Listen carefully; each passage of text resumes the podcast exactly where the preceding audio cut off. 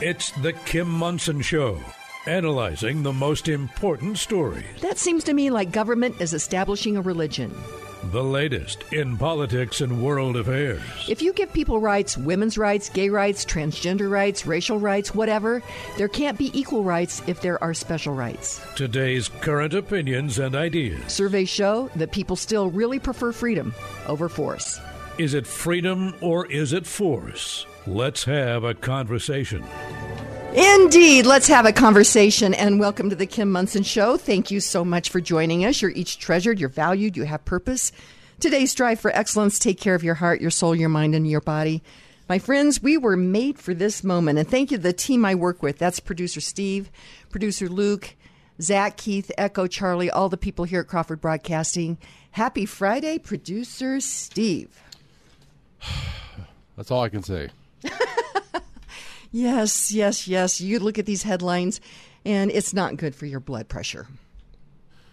Well, it's good that we have the you know our Friday guest who's here because he set me straight on this particular uh, problem I'm having today, and maybe we can get into it later. uh, and that would be it is an Allen Thomas Friday. Allen Thomas, welcome uh, to the show. We're going to be talking about your piece that we'll have in the newsletter this weekend How and Why the Federalist Papers Matter Today. I know you're an author, I didn't know you were a therapist. Oh, well, I didn't know that either. So maybe I should start charging Steve for that. yeah, exactly. Uh, yes, because, uh, my gosh, there's a lot going on out there. So, speaking of uh, of Allen's essay. It will be in the newsletter this weekend. Go to our website and sign up for the newsletter. Uh, we changed web hosts this weekend, and you've met Zach. You and Zach have finally met person to person, and we, he was he was whacking. He's like, you never that, know. That's a large endeavor to do that is. to make it, sure everything gets over and nothing gets lost. So props to him on that. it, it is, and. Uh, he said, Kim, you've got a big website. There is a lot going on there. But it, it went, knock on wood, very smoothly. And uh, the only thing that hasn't been smooth about it is signing up for the weekly newsletter. So please try try. And I've heard from a number of you who were signing up and said that that it, there seemed to be a glitch. If there's a problem, just email me at kim at kimmonson.com. Zach and I see those, and uh, we'll get that taken care of. But again, check out the website, Kim Monson, M O N S O N dot com sign up for a weekly email newsletter, and uh, you um, you can email, email me at kim at kimmonson.com. And thank you to all of you who support us. And I. I don't think I welcome to all of you, and it's important to me. Running down the things that I'm doing here is I so appreciate each and every one of you. You're each valued, you're treasured, you have purpose. Today, my friends, strive for excellence. Take care of your heart, your soul, your your mind, and your body. We were made for this moment. So again, it is an Allen Thomas uh, Friday. It's great to have you here, and you're going to be able to stay uh, through the whole the whole show, both hour one and hour two. Hour two today it's it's uh, open line Friday, and I want to hear from you 303-477-5600. Text line is 720-605-0647. And um, I it, it pains me. I, I really don't like to do this, but if you I, I, need to. We need to talk a, a, little bit more about Uncle Dick Wadhams and uh, the piece that he had in the Gazette. And so, if you want to weigh in on that, you can call in. I've been doing uh, quite a bit of research. Um, again, following the money, and I think that's probably the key component on all that. Uh, so you can call in on that, and we'll be talking a little bit more about that in a few moments. Our word of the day is um, malady, and I take that from your essay that you have. And malady, malady, I'm saying that right, right? Okay. Is a noun. It's one, a disease, disorder, or ailment. Two, an un- unwholesome condition. Three, a physical disorder or disease, sickness or distemper of any kind, especially a chronic, deep seated, or dangerous disease. And uh, I think that you used it, it was number two, an unwholesome condition. Uh, but you went to was it Jefferson that you were quoting? I think I it was. So, yeah. Yeah, and so our, our sentence, I just took it from your your essay, is they contain not only the malady of human nature but also cures to prevent them. Actually, I think you wrote that sentence. Or did you take that from Jefferson? I might have. I'm not sure. we'll, we'll find out when I reread it. But so we'd recommend that people check that out. So again, the word of the day is malady. Okay, Steve, I'll put you on the spot. Can you think of anything right off the bat to put that in a sentence, or should I give you a little bit of time? Can anyone describe the malady that the Biden administration really is? There's a lot of them, but free and I'm going is home there. now. I'm out of here. Goodbye. Good job, Steve. And what'd you say, Allen? Uh, fr- giving out free things is up there. That's a Oh my gosh. Because there's nothing that's free. You can't give away something that you haven't taken from somebody else. Exactly, and and you know that's the problem with communism, Marxism, progressivism is is it's this idea that we can just give away things and, and everything will work out fine, and they ignore economic empirical evidence. They ignore uh, the reality that human life is lived through and that it doesn't work. So I think it was yesterday, the end, end of the show. It was sometime this week. I quoted Thomas Sowell, and he was talking about social justice and fairness. And he said, "How is it fair to take?" Paraphrasing now, to take something. You know, what is what's basically what's the right number? What's fair for you to take away from what, what I've somebody else earned? has worked for. Yeah, and uh, boy, they they button it up and put it in different packages, but ultimately it's theft. It is theft, and you know that's it's interesting because uh, the Federalist Papers actually talks about that. About the the one thing that will divide people the quickest is money and, and different interests in money, and and the people that have some are always going to be the j- jealous by the people that have little, and and so there's this idea of hey, when you have these interests, when you have these passions and intrigues, how do you set up a government so that the majority can't take from the minority? How do you set up a government so that you can relieve the, the human condition from these maladies? And and that's why the Federalist Papers is so important. That's why our Constitution is so important because they safeguarded everything that we've worked hard for. So I've, I've talked to young people, and they have really been taught socialism. Socialism is the gateway drug to communism. but uh, and and you hear people say this, like uh, you know, a, a professional player. You know, th- why should they be paid that much? We need to take more of their earnings because why on earth should they be paid so much? Or um, Steve Jobs, who created um, the the iPhone or Apple. Uh, you know, that's they have way too much money. We should take their money. but the the the thing is, is if you create a product or something that people want, and for example, people wanting to watch sports, and they freely, of course, I, I, this is the thing. If they freely give their money to watch the sports, that's one thing.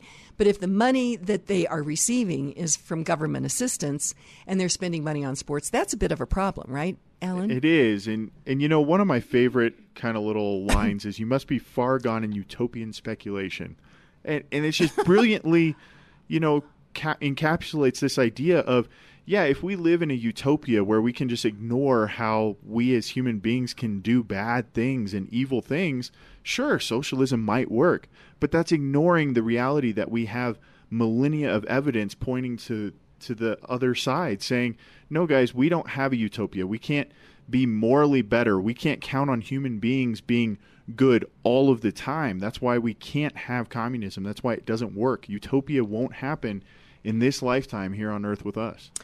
So this argument, and many young people are making this, is they have so much money, and then there's the implication that people that have a lot of money that they have uh, have uh, gotten that money because they've screwed other people. I mean that that's basically the line, and uh, and in cronyism, that's true. That is true. That you've got uh, business businesses and uh, government that get in bed with each other. And a perfect example is um, public uni- public utility monopolies. Uh, they are in bed together. Uh, they don't have any competition. So the utilities and government they come together instead of providing a product for their customers at the most reasonable price. Um, and I talk all the time about abundant, efficient, affordable, and uh, um, abundant, efficient, affordable, and um, reliable energy. Uh, it took you, me a minute. You haven't done that one for a while. Yeah, Yeah, there was four words, and I think, oh my gosh, I don't even know what the 4th I'm, word I'm looking is. to you to say, hey, what's that fourth word? Uh, that is really what uh, a utility is supposed to do for their, their customers. But instead, we now see that they're in bed together trying to push the green agenda and then passing the cost of that on to their customers. Again, that's cronyism. That's not capitalism.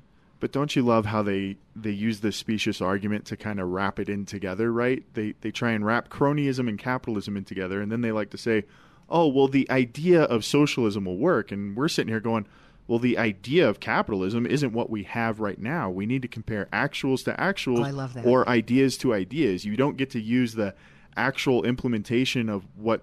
They would call capitalism today versus the idea of communism because we have what communism looks like what Marxism looks like, what progressivism looks like. And we have example after example of how it fails and how it fails, especially the poor. And Yeah, and so we need to look at the actuals or we need to look at the ideas, but you don't get to mix and match to make your argument look deceptively good. Well said, Allen Thomas. Very well said. And so, capitalism, people that come up with a product or a service that other people find of value and are willing to trade their hard earned dollars for that, they say, Yes, I, I want to trade my money for that because that service or that, that um, uh, product makes my life better. And if somebody comes up with an idea and a lot of people say, hey, that's good, I will trade my money for that, and somebody makes a lot of money, in the American idea, you go, that's great. Instead of being, you use the word, instead of being jealous of their success, you look at it and you go, oh my gosh, in America, they can do it, I can do it. And that's the American idea. It's exactly the American idea. And it also, you know, one other point that, that you didn't quite make is there's a lot of people that don't buy that product, right? Because they have the freedom to choose whether to get that product or not. So just because one person makes a product that a lot of people buy doesn't force you to say, oh, well, now I have to buy that product, right? You, you're allowed to say, no, I don't want it.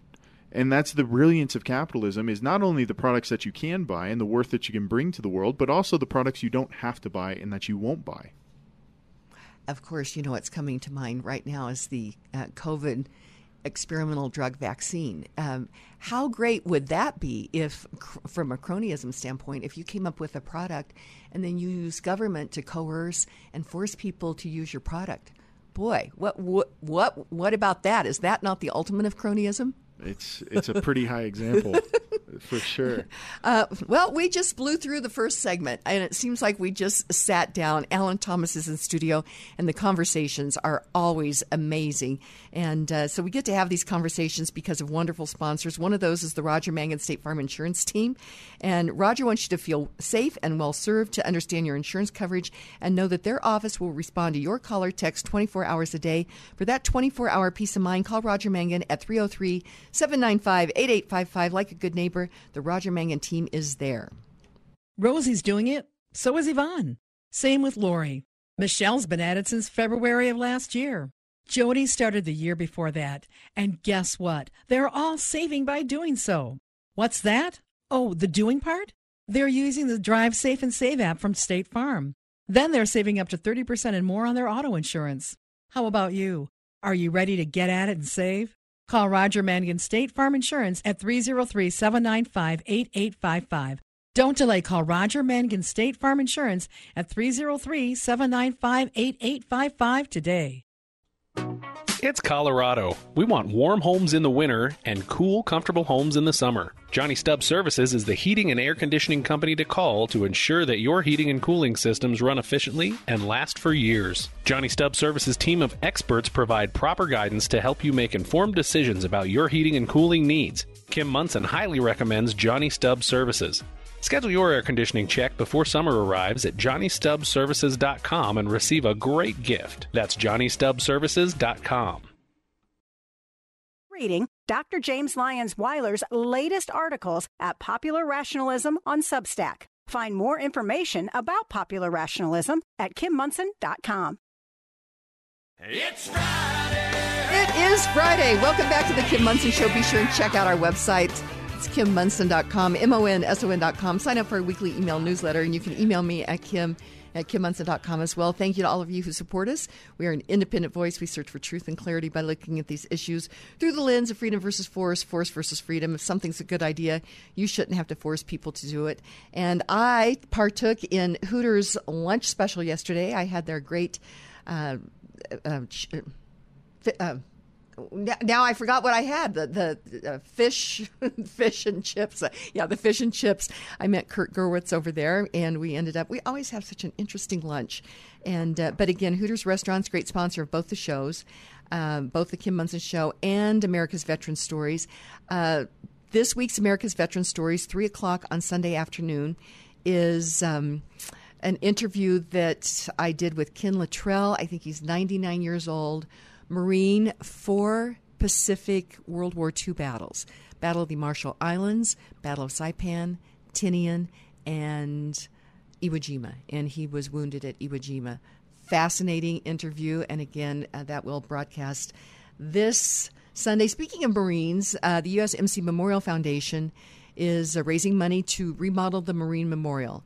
And I had s- suggested to just go over and donate the uh, the um, price of a, a, case of Bud Light, but I guess actually we'd like you to to donate a little bit more. And when I talk about Bud Light, it it breaks my heart what what what they have done by uh, what they have done to the brand, and I think about the distributors, all of the employees when they have been talking about their stakeholders before they for, they forgot about their shareholders and their employees, and that breaks my heart. So anyway, the bottom line is go over and make a contribution at the USMC Memorial Foundation.org and help them with uh, keeping the flags flying as well as. Um, as uh, the money for the remodel of the Marine Memorial.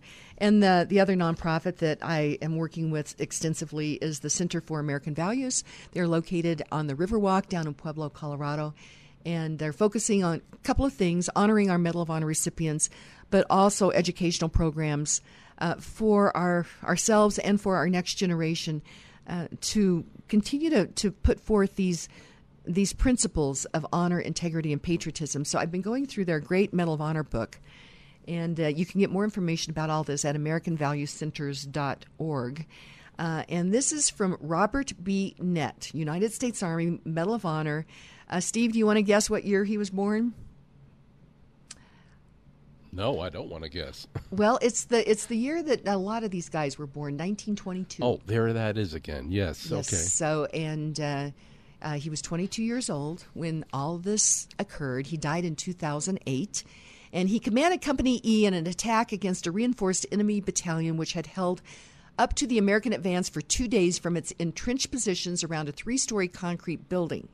With another infantry company and armored vehicle, Company E advanced against heavy machine gun and other automatic weapon fire with Lieutenant Nett spearheading the assault against the strong point.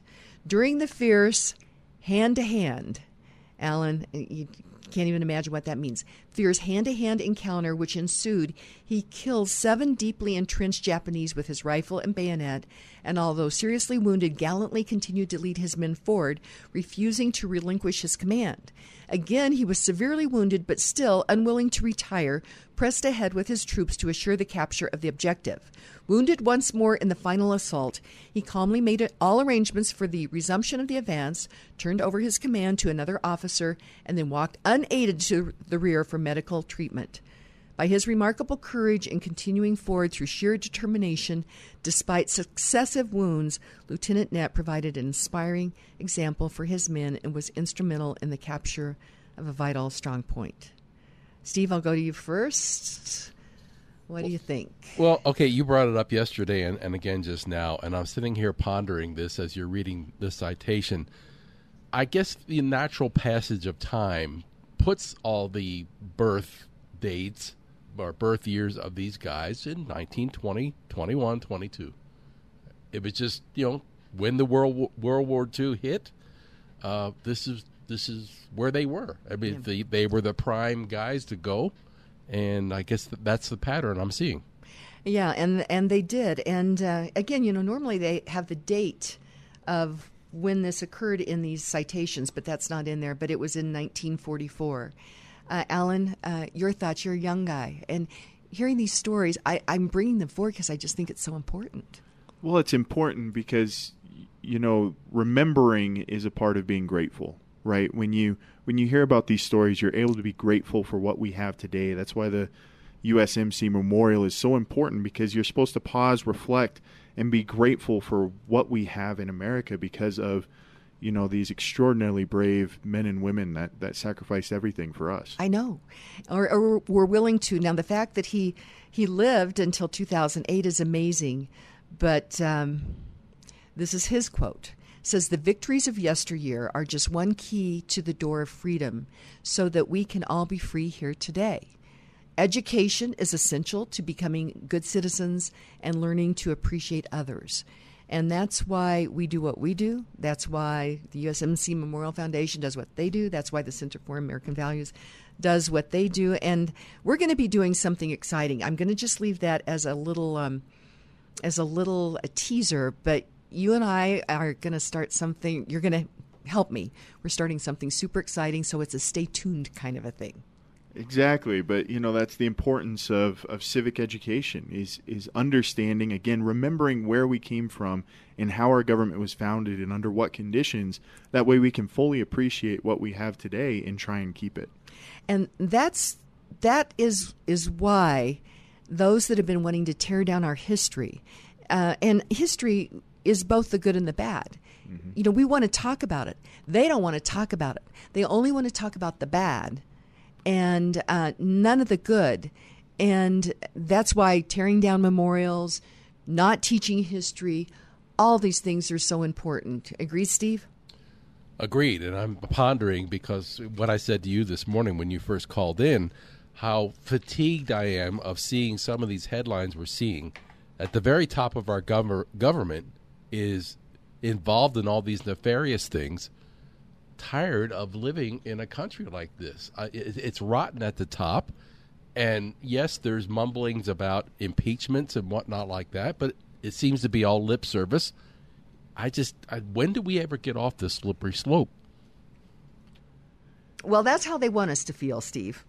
well, then they're having great success with me. They're having success with you. And I get it.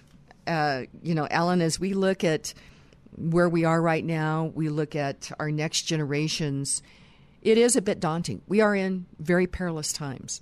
In fact, um, General Joe Arbuckle, who's one of the founders of um, Flag Officers for America, this is admirals and generals that are actually taking a stand. They, normally they're apolitical, but they're looking at what's going on and they're saying, we're in trouble. And we are in trouble. But in this battle of ideas, I would say that we are in hand to hand combat. That's why we, we do this show is to help you get your brain around these issues so that you can engage in quote unquote hand to hand combat in this battle of ideas as you're talking with your friends, your family, and your colleagues. And that's why these essays that you're doing, they are just, they're great. And that's going to be on the website and in the newsletter this week. Well, thanks, Kim. I, I hope your your readers and listeners appreciate it as well. Well, I, I see when we when we get it on Facebook, uh, there's a lot of engagement and I love that. And we get to do this because I have wonderful sponsors, and I know each and every one of them personally. And a way that you can support the show is if you need their goods or services to give them your business. And one of those great sponsors is Erin uh, from the. She, I have her on the line right now from uh, Johnny Stubbs Heating and Air Conditioning Services. Erin, welcome to the show. Good morning. It is great to have you. And um, with all this stuff going on, with the, I mean, the temperatures are up and down. Um, people need to make sure that they do have their cooling system ready uh, for the hot days, and then they can turn it off during the cool days. Erin. Yes, definitely. so, um, you guys are great new sponsors of the show, and you specialize in heating and air conditioning uh, services. What What do you want people to know right now in the middle of the summer, Erin? Uh, um, just very important to make sure that your unit is ready. Uh, make sure that you're getting it checked and, and uh, make sure you're getting your filters changed for sure because um, you know you don't want us in the middle of this 98 degree weather stop all of a sudden and you can't you're getting hot in there. So um, I mean it's our busy season, so we definitely want to make sure that you're up and running and not needing us in an emergency. Absolutely, because if it's really hot and uh, and you want to work with reputable people on your heating and air conditioning cooling systems, and that's why I'm so pleased to have Johnny Stubbs Heating and Air Conditioning as a sponsor. But you know, that's one of the things, Erin, is preparation. Instead of waiting for something to break when you need it, if you're doing your maintenance, you, everything's ready, and you can have a lot of confidence that uh, things will be ready both in the summer and in the winter. And so, I highly recommend that people reach out to you for a, uh, a cooling check. And um, when you guys came out to check my unit, uh, found something. You checked both the heat heating unit and the air conditioning, and I had a challenge with my heating system. So we ended up putting in new heating and air conditioning systems. And uh, I tell you what, my air conditioning is working beautifully, and I greatly appreciate it. Oh, that's awesome. We're so glad. I love it whenever um, we get that feedback that everything is working perfectly because definitely we'd rather be a little bit chilly in the summer when you're in your house than sweating. than, than cooking for sure. What is your website, Erin? It's at johnnystubbsservices.com. And again, that's johnnystubbsservices.com. And Erin, thanks so much. We'll talk to you guys again next week. Thank you. Okay, and um, I have a lot of great sponsors. And again, a great way to support the show is by giving them your business. There are always opportunities in changing markets, and the metro real estate market is no exception. That is why you need to work with seasoned REMAX Alliance realtor Karen Levine when you buy your home, sell your home, consider the opportunities of a new build, or explore investment properties. Rising interest rates are spurring creativity, innovation, and opportunity in the real estate and mortgage markets. Kim Monson highly recommends award winning REMAX realtor Karen Levine. Call Karen Levine today at 303 877 7516 for answers to all your real estate questions. That's 303 877 7516. Pain can be exhausting and frustrating, and Kim was recently experiencing hip pain from life's wear and tear. Dr. Craig Stimson with Advantage Wellness Center was able to help. For over 35 years, Dr. Craig Stimson has been helping individuals and their entire families with non surgical and drugless treatments to address sports injuries, back and neck pain, headaches, joint pain, and auto accident injuries. Call Dr. Craig at 303 691 1771 today for your appointment. Dr. Craig Stimson, he can help you too. That number is 303 691 1771. You'd like to get in touch with one of the sponsors of The Kim Monson Show, but you can't remember their phone contact or website information. Find a full list of advertising partners on Kim's website, kimmonson.com. That's Kim, M O N S O N dot com. It is Friday, and welcome to the back to the Kim Monson Show. Be sure and check out our website. That is Kim Monson, M O N S O N dot com. Sign up for our weekly email newsletter, and you can email me at kim at kimmonson.com as well.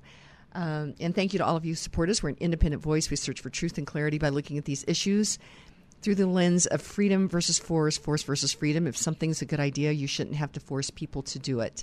And Allen Thomas is in studio, and uh, we're going to be talking about his piece here in just a moment. But Steve, you had given me this. this I mean, it's a real meme. It is a, um, it's a photo of a transport jet. Uh, it's not an electric jet. I don't see an extension cord there, Steve.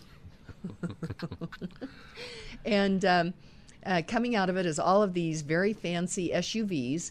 And uh, the meme says, Never forget the world's elite put million dollar limousines on billion dollar jets to fly around the world to tell you to reduce your carbon footprint. And Ellen, did you see this about this uh, Spanish uh, bureaucrat? Uh, she's one of the eco people, um, Teresa. Ribera, I think is her name. That um, did you see this story at no, all? I didn't. Okay, I mean, this is so it's it's so bad if you can believe it. Apparently, she flies to this climate conference and then gets in one of these uh, limos and drives that to within 100 yards of where the meeting is with you know uh, her entourage and then stops pulls out a bicycle and rides the bicycle the last 100 yards. And can you say Pete Buttigieg isn't that didn't he do that too I, I mean, it's just in this day and age, how did she think she was going to get away with it? I mean, that's my. But they really do. They really do think they can get away with it. And I'm sure she tried to spin it some way and tried to put it off on something else. But yet again, we can tell by their actions they don't actually believe what they're selling. They're selling it because it's control. Right. Right. And if in fact they really believed that carbon that that uh, these um, these things were going to destroy the world, then they wouldn't do it, right? You would think. I mean, uh, it was the same thing. John Kerry, I think, this past week tried to say, "I don't own a private jet. My wife does, but I don't." It's like, re- really, John? Like you're you're the biggest climate alarmist that that we know of, and and that's it's just for power, and, and to not be able to see through the fact that you know efficient, reliable, but more importantly, cheap energy is one of the greatest uplifters of the poor, and that these green energy policies disproportionately affect and hurt the poor among us. Is just them on one hand saying we care about the poor, but then on the other hand, they're just smacking them down and keeping them down as much as possible. So they're smacking them down. And I remember uh, Xcel Energy has this thing, I think they called it, it LEAP, where people could donate to this program that they have to help with the energy bills of the people that are you know, on uh, you know further down on the economic ladder. And i'm like that's nuts. In essence what they need to be doing is making sure we have reliable efficient affordable and abundant energy. But it, it and i could to me it was another kind of form of soft socialism if you will to increase the price of energy. And people are like, oh my gosh, people on the lower rungs of the economic ladder, it hurts them. And so then say to other people, you can give your money to help with that. Okay, that seems altruistic, yes. But then when that doesn't work, then there's force. And we see all kinds of now programs to help those that are poor. It's another guise to take money from one one set to redistribute to another, Allen. Well, it's just also another way to take the self reliance of one person off of themselves and put it onto the government. And when the government can control your life, when you have to rely on the government for your life to be able to live, to be able to afford energy or food bills because of inflation, because of regulations, or because of monopolies or cronyism, that's just another way to take a virtue away from somebody and have them be reliant on the government, which is antithetical to what the founding fathers even wanted us to be. So let's talk about the Federalist Papers, that, that old antiquated group of essays. And I love how you started this, where you said, if you told me that a series of opinion articles in the New York Times would be relevant 200 years from now and that they would be the best commentary on the principles of government which was ever written, you would say, you would probably call us crazy, right? Yeah, I would say that that's absolutely ridiculous. But, you know, that's absolutely what uh, Alexander Hamilton, Madison, and Monroe, or Jay. John Jay, did. They they wrote these series of articles trying to convince the American public, and more specifically, mostly to New York, to adopt and ratify this Constitution.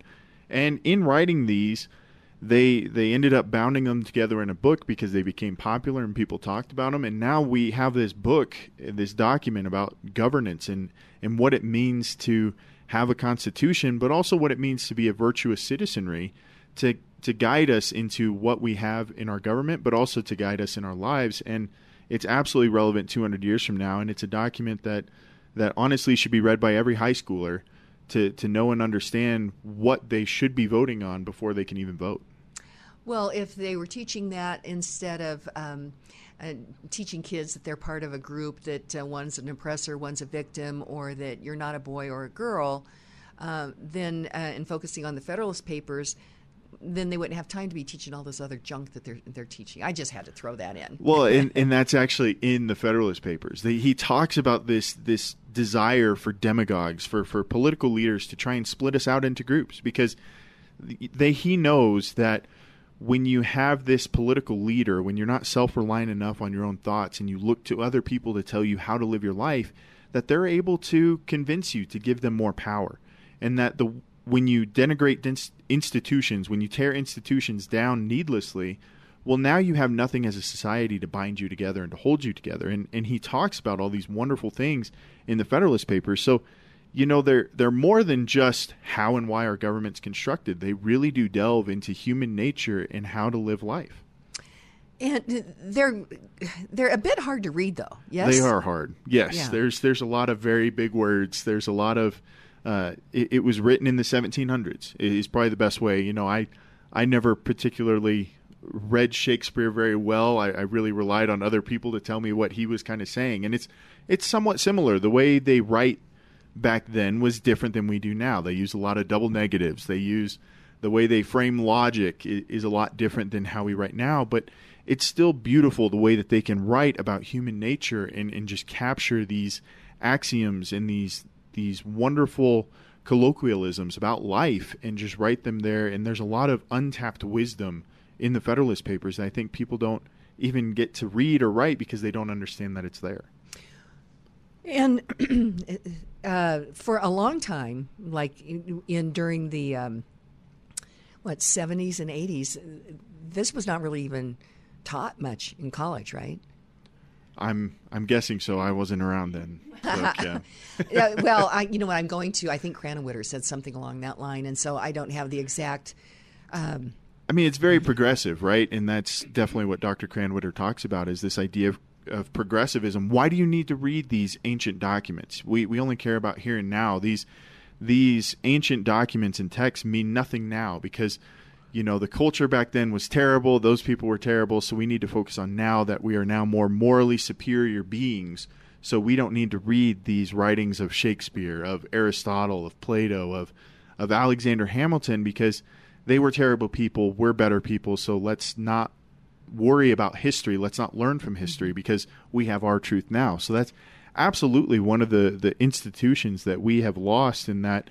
Um, you and- know, and if we want to turn it around, on all that. absolutely, talking- yeah. I mean, it, it's it's terrible the way we have lost the institution of education, and and that's probably one of the reasons uh, Steve's having a little bit of a grumpy Friday now. Is we just have a society that has lost remembrance of what our Constitution is, why it's been founded that way, and when you lose that institution, when it's teared down, ne- when people tear it down needlessly, well, that's what we're left with, and and that's also why I think we have a little bit of hope because we still do have this bedrock, this foundation that we can come back to to try and teach new generations and hopefully try and and outdo the generations that that didn't study this document, that didn't study our government, that don't have virtues in their lives. As long as we can teach that in the next generation, I think we're always a generation away from from true liberty too. Well, and uh, uh, don't you feel that there is a hunger? Uh, and, and granted, there are people that don't understand ha- why we're where we are right now, but and we're in perilous times. There's no doubt about it. However, I'm finding that I, I find hope in the fact that the veil is off on what is going on. I mean, you look at honest Pete, the the um, the the White House. We've had the uh, gay pride flag flown more prominently than United States of, of America flag. We've had now cocaine in the White House, uh, bare breasts on the White House lawn. I mean, we this is a laughing stock of the world right now with what's going on. But the veil is off. I mean, more and more people are waking up, and I find great hope in that, Allen. I do too. You know, you saw Jason Aldean's song went to number one, talking about not in a small town. But you know, you see all this, and and I look at like the younger generations too, and and the people below me, and and just their love for freedom, their love to decide what to do with their life. You see a lot of people working from home and enjoying that, and being able to make their own decisions on how to live their life. They're they're out there creating apps. They're out there creating, you know, Airbnb so they don't have to be reliant on hotels. And you just see the government, cryptocurrency, just trying to come in and regulate them. And before you know it, they create something else that the government's not regulating. So I do think there's there's this liberty and freedom that that especially the younger generation wants to have. I mean, that's also something growing up, right? You want mm-hmm. that liberty and independence from your parents and and also you you know you can kind of associate that with an overbearing government as well that's trying to tell you exactly what to do and exactly how to live your life. So I do think they they have that. They just haven't been taught this this core foundational knowledge, this this philosophy of freedom and why our republic is the way it is is to protect that freedom and to protect their ability to create and to be free. So, Allen, I have always thought that the Constitution was has been was put in place to protect the ideals of the the Declaration. Is what do you think about that? Absolutely, yeah. I mean, it's it's this, but also more importantly, I think one of the the very unique things about our government, and, and in, in reading the Federalist Papers and studying them, what was very unique about us is we decided to change. You know, we had these Articles of Confederation that just weren't working.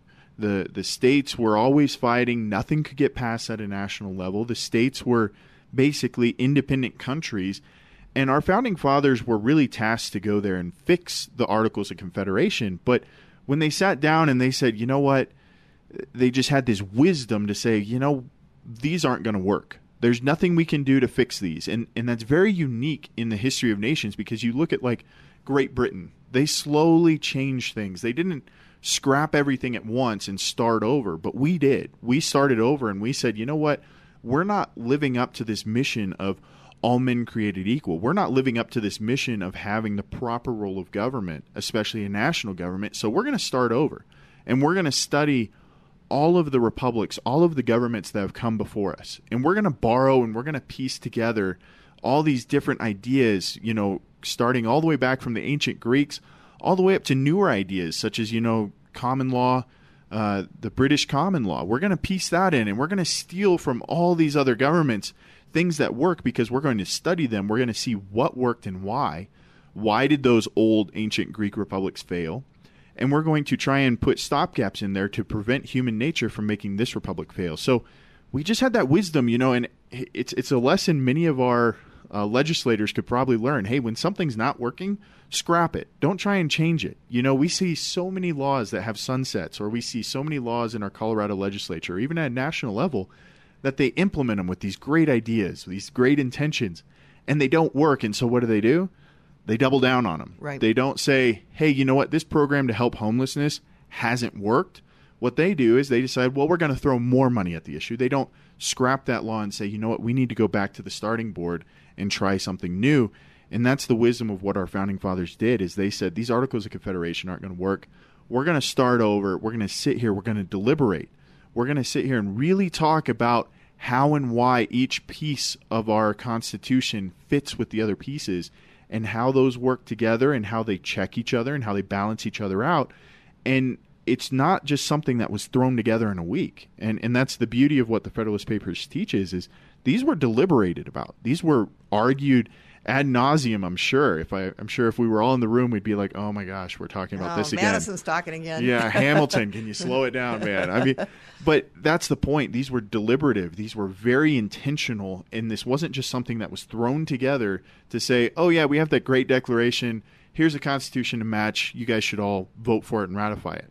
This took a lot of effort. Boy, this is you. You are making such an important point to 2023 America, and this is Allen Thomas. We're talking about his piece that will be in the newsletter this weekend. How and why the Federalist Papers matter today, and we have these important conversations because of sponsors like Lauren Levy. Knowledge is power. A reverse mortgage can be an important financial tool for individuals 62 and older. It is essential to understand the process so that all your questions are answered. With nearly 20 years in the mortgage industry, Lauren Levy with Polygon Financial Group has the experience to answer your questions. Lauren understands that each financial transaction is personal. If you'd like to explore your options on a reverse mortgage, remodel your home, buy a rental property, or move, call Lauren Levy at 303 880 8881. Kim Monson highly recommends Lauren Levy for all your mortgage needs. Call Lauren at 303 880 8881. All of Kim's sponsors are an inclusive partnership with Kim and are not affiliated with or in partnership with KLZ or Crawford Broadcasting. If you would like to support the work of the Kim Monson Show and grow your business, contact Kim at her website, kimmonson.com. That's Kim Monson, M O N S O N dot com. You want to be proactive about protecting your home and family in light of high crime and uncertain times. You need to go to Franktown Firearms. As a family owned and family friendly gun store and range, Franktown Firearms invites you to train and learn together. They want you and your family to be safe and confident in using the firearms you purchase. And while most ranges will teach you to shoot down a straight line, Franktown offers a more tactical approach where you're walking, ducking, drawing in more realistic scenarios and always with safety as a top priority. Training your family to defend themselves is an important process. You need a patient and experienced trainer to work with. Franktown Firearms offers group classes, one on one training, and special shooting events like Tactical Fun Night to improve your skill and have fun while you're at it. Visit klzradio.com slash Franktown and schedule your family's training today. Franktown Firearms, where friends are made. It is Friday. Welcome back to the Kim Monson Show. Be sure and check out our website. That is Kim Monson, M-O-N-S-O-N dot com. Sign up for a weekly email newsletter. And you can email me at kim at kimmonson.com as well. Thank you to all of you who support us. We're an independent voice. We search for truth and clarity by looking at these issues through the lens of freedom versus force, force versus freedom. If something's a good idea, you shouldn't have to force people to do it. Allen Thomas, I forgot to bring this. Um, Zach and I were working also on a new marketing brochure. And he had said, Kim, you need to get some new photos. And I didn't want to get new photos because I don't like to have my picture taken. But I I contacted uh, Jansen Photography out in Lakewood, Colorado, and they uh, did a number of great photos for me. And we have this beautiful new sales brochure. And uh, if you are interested and you want to see it, just email me at kim at kimmonson.com. But uh, Glenn Jansen does magic with the camera.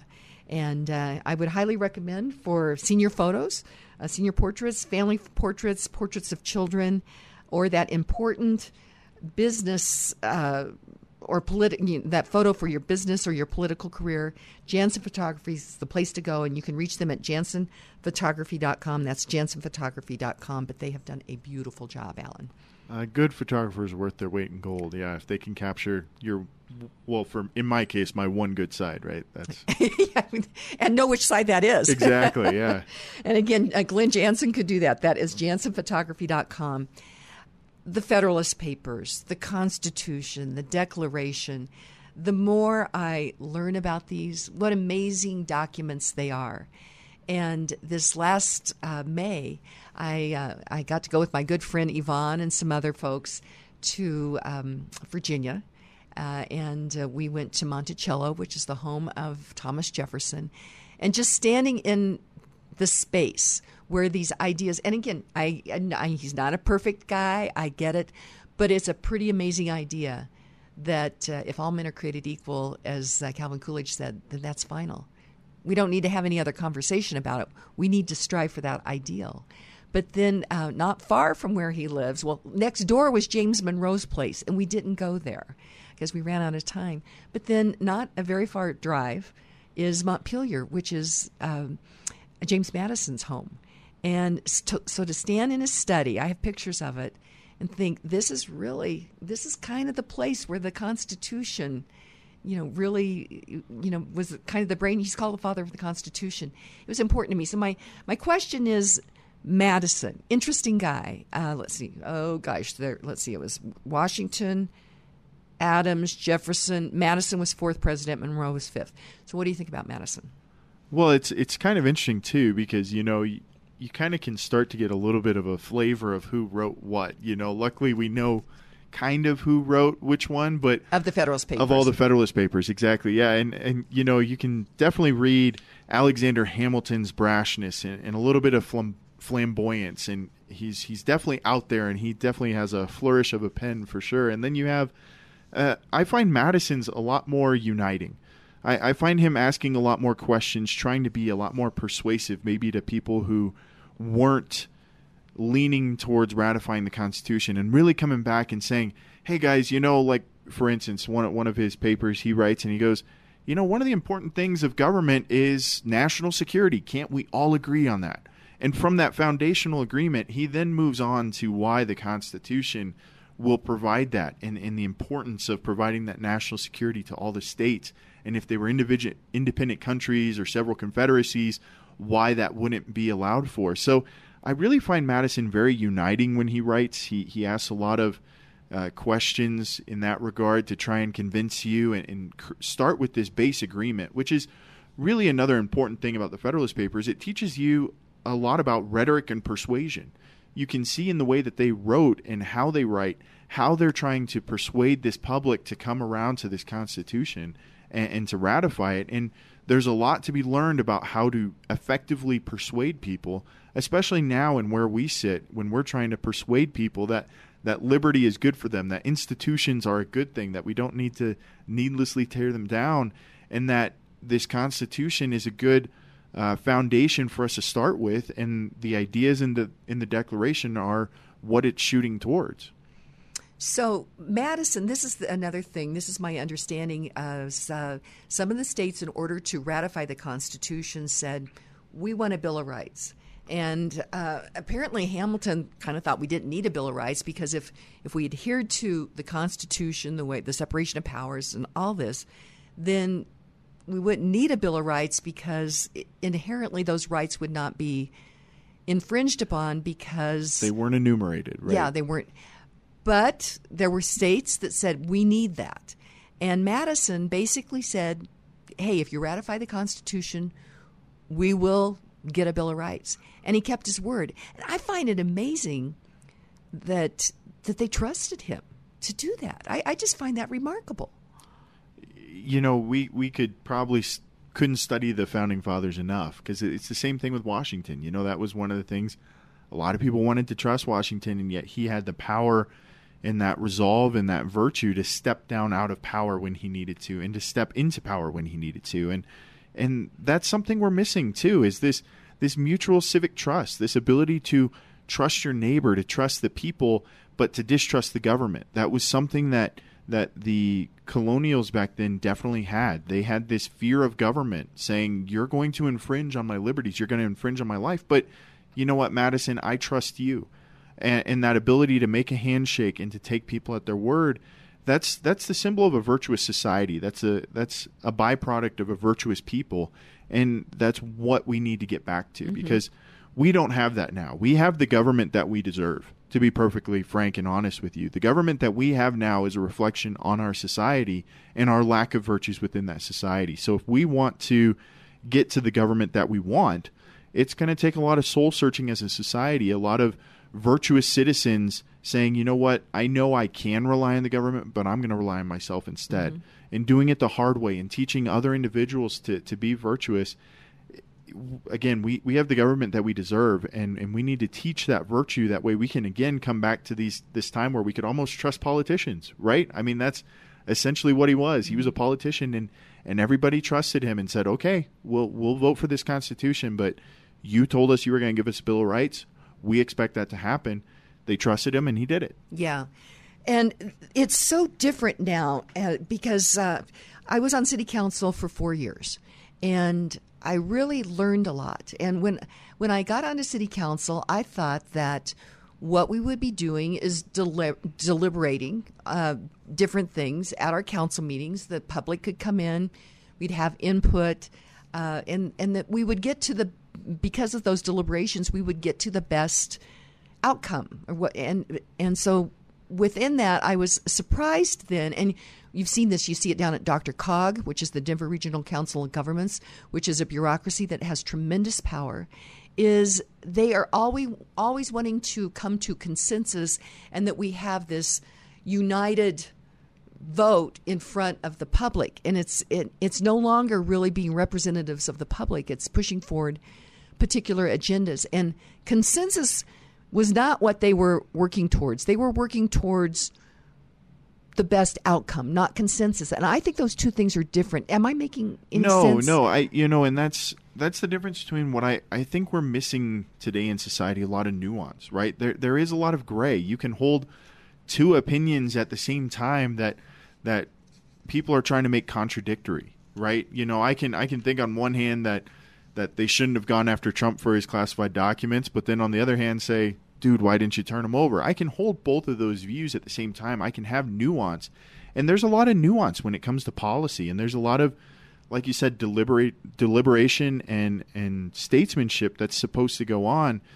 And and we've lost that. We've lost that ability to hold a nuanced opinion and to say, you know what, I, I may not totally agree with everything in this bill, but if this bill takes a step towards freedom, if this relieves business owners of regulations, of, of taxes, of of this huge burden of government, you know what, even just a little bit, I'm going to vote for it. And I'm sure that some of what you had to deal with on city council was saying, you know what, I may not entire entirely agree with everything, but at least it's a step in the right direction mm-hmm. towards freedom, as opposed to step in a direction towards more control mm-hmm. and more force. And when it was uh, when it was moving towards, it was not the proper role of government, which is moving towards some kind of force. Many times, it's taking money from one person for somebody else.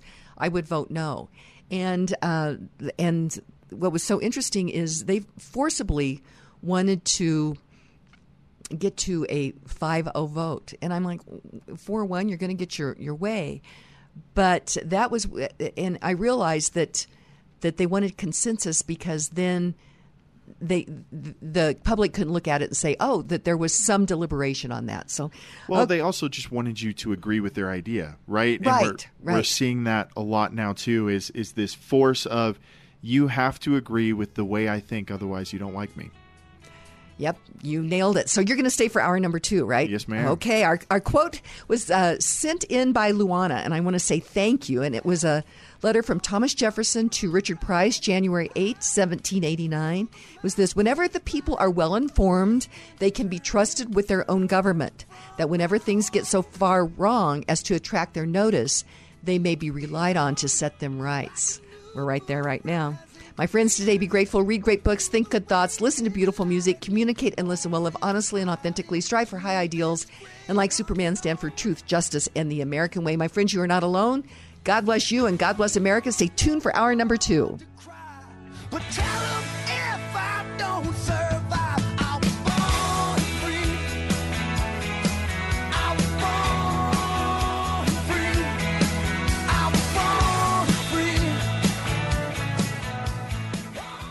Views and opinions expressed on KLZ 560 are those of the speaker, commentators, hosts, their guests, and callers. They are not necessarily the views and opinions of Crawford Broadcasting or KLZ management, employees, associates, or advertisers. KLZ 560 is a Crawford Broadcasting God and Country station.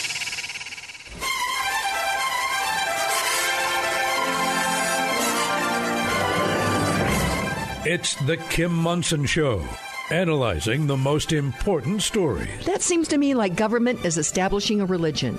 The latest in politics and world affairs. If you give people rights, women's rights, gay rights, transgender rights, racial rights, whatever, there can't be equal rights if there are special rights. Today's current opinions and ideas. Surveys show that people still really prefer freedom over force. Is it freedom or is it force? Let's have a conversation. Indeed. Let's have a conversation and welcome to hour number two of the Kim Monson Show. Thank you so much for joining us. You're each treasured, valued, you have purpose. Today, strive for excellence. Take care of your heart, your soul, your mind, and your body. My friends, we were made for this moment, and thank you to the team I work with. That's producer Steve, producer Luke, Zach, Keith, Echo, Charlie, all the people here at Crawford Broadcasting. And of course, I want to give a shout out to producer Rachel, who's been training with you, producer Steve. She's not in today, but uh, what a delightful person. She is, and uh, well, I, I yes, let's just leave it right there because uh, she has quite a bit of experience in this office. Uh, she used to be the traffic manager, and traffic is a radio term that doesn't necessarily have anything to do with cars. So she used to do traffic here at uh, at Crawford, but she also has her own show on uh, KLVZ. And explain to people what traffic means because I, I had to learn that. Well, yeah, because there's a lot to it. Well, in modern day radio and metropolitan areas, traffic you know draws you draws to mind only one thing. But uh, traffic was a term that was put out there regarding the, the flow, the proper flow of uh, spots and, and, commercials and that type of thing be, between one station or multiple stations. And it, you know, it just it's a it's a tough job. I, I really don't know that I could do traffic. Yes, and so she's absolutely delightful. She will be taking over the reins at uh, KLTT. There are four stations here out of this Crawford office, and Crawford is an independently family owned. Uh, group of stations. They have 22 throughout the United States. And uh, so she will be taking the reins of KLTT here soon, and uh, she will be backup uh, for me. Um, for the show. And uh, so, anyway, I wanted to uh, just mention that. And she's just done a, a great job. Uh, also, wanted to mention Dr. James Lyons Weiler. Uh, he is a regular guest on the show. He is the finder, founder of IPAC EDU, and IPAC is Institute for Pure and Applied Knowledge and uh, he's a scientist and he, he founded ipac and then through the whole covid thing realized that knowledge is power and so he is having excellent instructors, and he's uh, offering a number of classes at a very reasonable price, like 180 bucks for 15 weeks, with these amazing instructors. And they're getting ready for their fall semesters. And so you can get more information by going to ipac-edu.org, and also you can find him at Substack under Popular Rationalism. And of course, we had Helen Raleigh on earlier this week. Uh, she writes at um, Substack as well, and you can support both of them. They have free content, and also then you can um, support them monetarily as well. But again, IPAC edu, he is just doing amazing work there. Let's get over to our word of the day, and this is you can find it in Allen Thomas's essay that will roll out this weekend, and that is uh, how and why the Federalist Papers matter today. And we had such a great discussion. Uh, we could we could actually I think when you're in studio we could go Joe Rogan we could actually go a long version on these uh, these interviews and you know he's three oh, I'm, hours. I'm sure we could talk for hours about this. It'd be a lot of fun too. Yeah, we'll have so stay tuned. Stay tuned on that. But uh, I chose this word because you used it in your essay and it's malady, and it's a noun. It could be a disease, disorder, or ailment. Uh, number two, an unwholesome condition. Three, a physical disorder or disease, sickness or distemper of any kind, especially a chronic, deep seated, or dangerous disease. And I just took the sentence from your essay. It says they contain not only the malady of human nature, but also cures to prevent them. I'm thinking you're channeling some some Thomas Jefferson or James Madison or Alexander, Alexander Hamilton. Something's happening here. Well, when you when you read the Federalist Papers enough, they, they have a lot of wisdom and a lot of great sayings. So I'm sure it seeps through a little bit, if, if by os- osmosis at the very least. Right? It, it has to be. And again, you you read these, and people try to portray our founders as these old, dumb you know white guys that were just in it for their their own interests and please remember my friends as the 56 signers were signing the declaration of independence they knew that they were signing a death warrant on them because they could hear the uh, British cannons just down the river. And as Benjamin Franklin said, we have to hang together, otherwise, we'll hang separately. This was not about enriching themselves, this was about liberty. Well, and you know, I, I, forget who wrote it, but there's a great article about the 56 signers and and how their lives actually ended up, and a lot of them lost all of their fortune. A lot of them died penniless uh, because of the stance that they took and because of the Revolutionary War. But they were committed to the principle. They were committed to the cause, and they knew that you know, if as virtuous people, they knew this was something that that needed to happen, and so they wrote their names to it and they suffered the consequences, but man, they built something beautiful. Did they not build something beautiful? And as well, when I had um, Dr. Allen Guelzo on, um, Princeton professor, he had been at Gettysburg College, expert on Lincoln and Gettysburg. And uh, this was for one of our July 4 shows. I like to have him during that week uh, when we pre record all those. But he said that. If those, if, if, if the patriots, if, if the colonists hadn't stood, uh, stood against Britain, and then you get to Gettysburg, and he was talking about uh, the Battle of Gettysburg, and if the Union had not prevailed, then who in future generations would there have been that would have stood against Hitler or the tyranny that we see now? And as he as he connected the colonists to Gettysburg to where we are now, I mean, is that does that not give you inspiration that we're here for something bigger than ourselves? And that that takes us right to the quote of the day. Then these Medal of Honor guys, and I won't reread the citation. 22 years old, uh, and that was Robert B. Nett, United States Army Medal of Honor, born 1922, died in 2008. And if you want to hear the citation, or you can certainly look it up, uh, of uh, when he received the Medal of Honor. I mean, when it says bayonets and hand to hand combat, it's not it's not easy. It is not easy whatsoever. But he said the victories of yesteryear are just one key to the door of freedom so that we can all be free here today. Education is essential to becoming good citizens and learning to appreciate others. And Allen, I had the how are we doing on time? I had a, a great opportunity this week to have lunch with uh, a friend of mine from Liberty Toastmasters, Michael, and uh, um, the widow of uh, Bill Brunger. And uh, he's a World War II veteran. He was at Battle of the Bulge.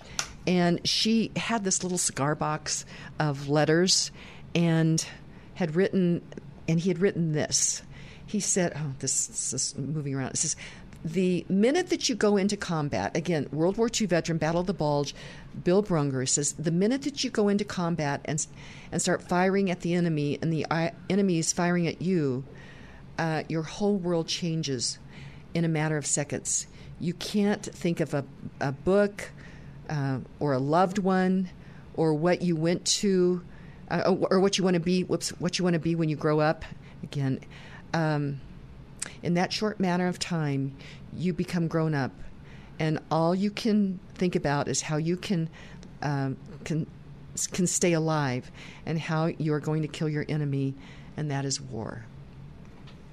You grow up immediately. You do. I mean, it's an it's an immediate reality that kind of hits you in the face, you know, and and you know parents kind of understand this a little bit too you know when you're suddenly holding your kid there, there's a whole new reality that's that's just there for you right and yeah and but this is way worse than that. That's the kind of the opposite because when you have a new kid, you're holding life. When you're going into war, you're facing death. You know, and you're you're seeing death in a whole different light. And so, I, I think that's why they can have these these wise quotes and these these impactful quotes because they've seen another side of life that, that a lot of us don't get to see and we won't we don't ever want, we don't want to see. We don't want to see and we won't ever get access to see possibly too right? So God willing. we need to learn from them. Right. God willing we won't have to to fight that kind of battle but we are in a battle. We're in a ideological battle right now.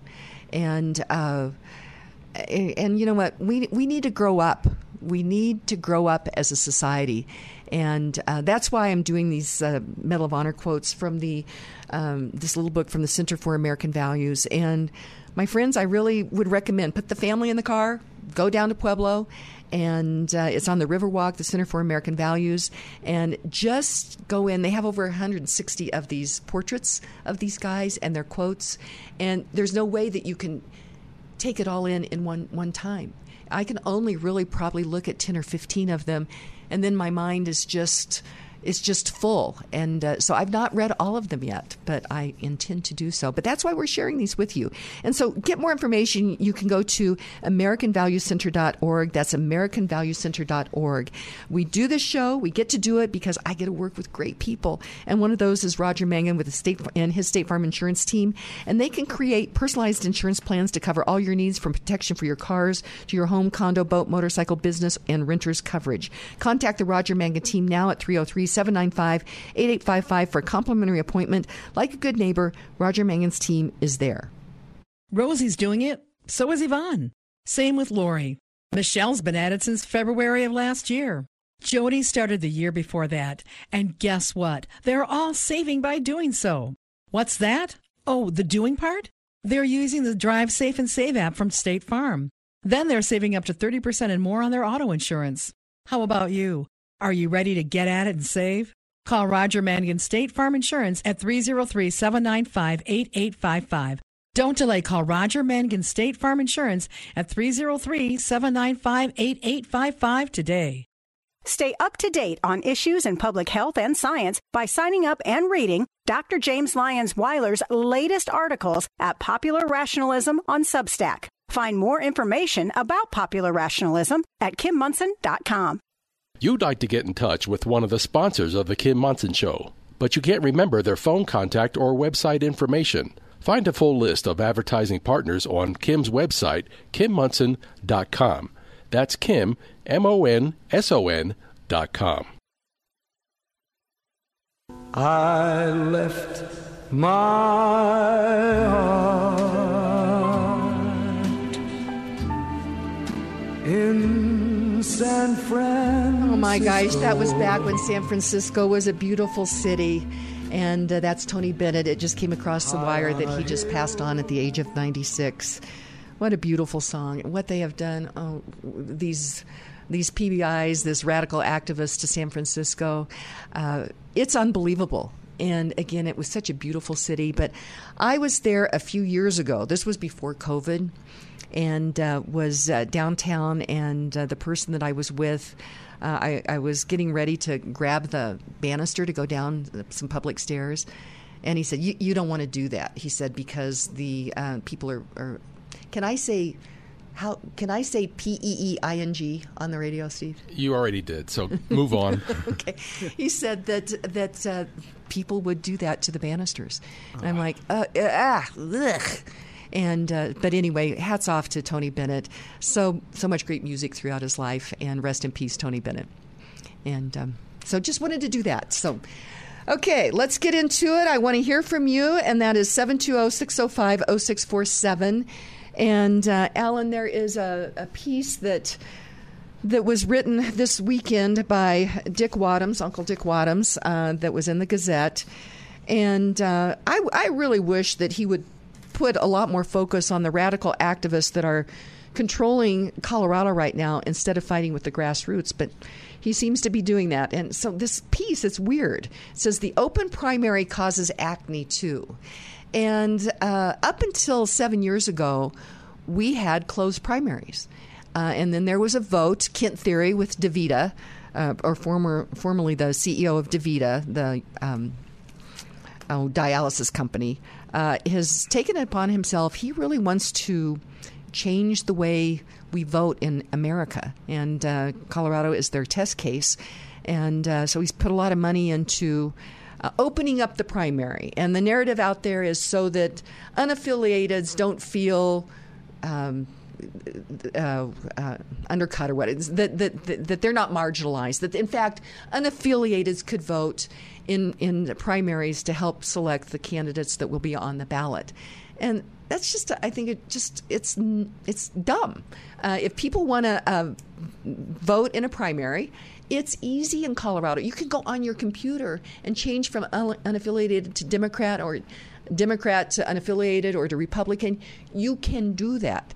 What it's really about, I think, is money and power. Uh, because uh, unaffiliated aren't paying attention to primary candidates, and so it, I think it's um, I think it's a, a dumb argument. But anyway, he wants to keep the open primary, and there are those that, that would like to have Republicans vote in Republican primaries, Democrats in Democrat pr- primaries, and I think that's a good idea. I know I'm kind of putting you on the spot. Don't feel like you have to jump in on any of this, but no, uh, no, I, you, you, know I'll jump in on anything, Kim. So you know, the funny thing is, is uh, it's I, I, have empirical knowledge of people that have said they are going to vote in the Republican primary on the candidates that they think are weakest or the most crazy. That way, they can hopefully win. And you know, the, the oh, difficulty so, with so that the Democrats can so, win, and then they vote for the Democrat then in in in the main election and.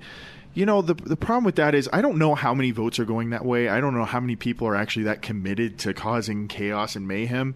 But that's the that's the point. That's why it shouldn't be open is because you if you want to vote in Republican primaries, then just register as a Republican. There's lots of ways to get around this open primary and making unaffiliated voters feel heard. For instance, if you know if you want to vote for a primary candidate next year, that's the only primary ballot you should get. You know, it, there, there's lots of ways to protect around this, and you know, a lot of the difficulty of this argument is, I I actually think. Um, from the from the foundation, the idea he's talking about, getting just going straight to a caucus system that he talks about, I I actually agree with him. I don't think we should go to a caucus only uh, way to select our candidates in the primary, but the way he goes after uh, people and the way he attacks while making that argument makes his argument irrelevant in my opinion because it's not based on reason it's not based on logic. It's it's all about him attacking other people in order to prove his point and I don't think you have to belittle people to to persuade others about a good idea. Right and if it, and uh, no matter what you know what political party you're with if you have to resort to that what that means is is that your your your argument is probably pretty weak. Right. Uh, and so yes, the the system where we have had both where you could um, petition onto the ballot or go through the caucus system. I think that is just fine. I think it's great. It creates choice. It creates two different avenues for two different types of candidates to get onto the to the ballot. Absolutely. And and, uh, and so this and again, it, think about the cost to so over a third of the voters in Colorado are unaffiliated. And why why only unaffiliated? When when and I was against I, I in my voters guide I recommended a no mm-hmm. vote on this because why unaffiliated? They get these ballots. What about libertarians? What about the Green Party? What about everybody else? Exactly. And so I I felt that that was inherently unfair as that was was written. But think about the cost to mail two ballots to over a third of the voters in Colorado. Because uh, the unaffiliated get both Democrat and Republican primary ballots, they're supposed to only vote in one. I mean, who thought this up? This is just dumb. and those aren't those aren't small envelopes either. And you know, somebody always gets paid. You know, we do Christmas cards every year, and every year I'm like, ugh, maybe we need a little bit less friends because postage starts to add up. But you know, and then you think about not just a couple hundred people; it's it's thousands of people, and they're getting two of them. And you're right, Kim. It's just I, I think people don't think about what they're actually paying for anymore. We're so overtaxed. We're so overburdened with with little nickel and dime costs here that we just don't even recognize where they're spending our money and, and how much bloat there is. Yeah, and so. Uh, but you, so you and I both agree that we like both systems: the petitioning on, and the uh, uh, caucus system. caucus system. And we want to hear from you. We're on Open Line Friday now, so uh, text messages. Uh, you know, we'll get to those here in just a minute. Uh, let's see. Okay. Okay. Anyway, I, I do want to hear from you, but uh, this pains me to do this. This absolutely pains me to do this, but it is fact, and so I have I have to do that. And now I don't have the Senate bill uh, number in front of me, but um, first of all, there is uh, Dick Wadhams has been making money by supporting things that that don't that are not best for the people of Colorado, and he's been supporting things that are not the proper role of government.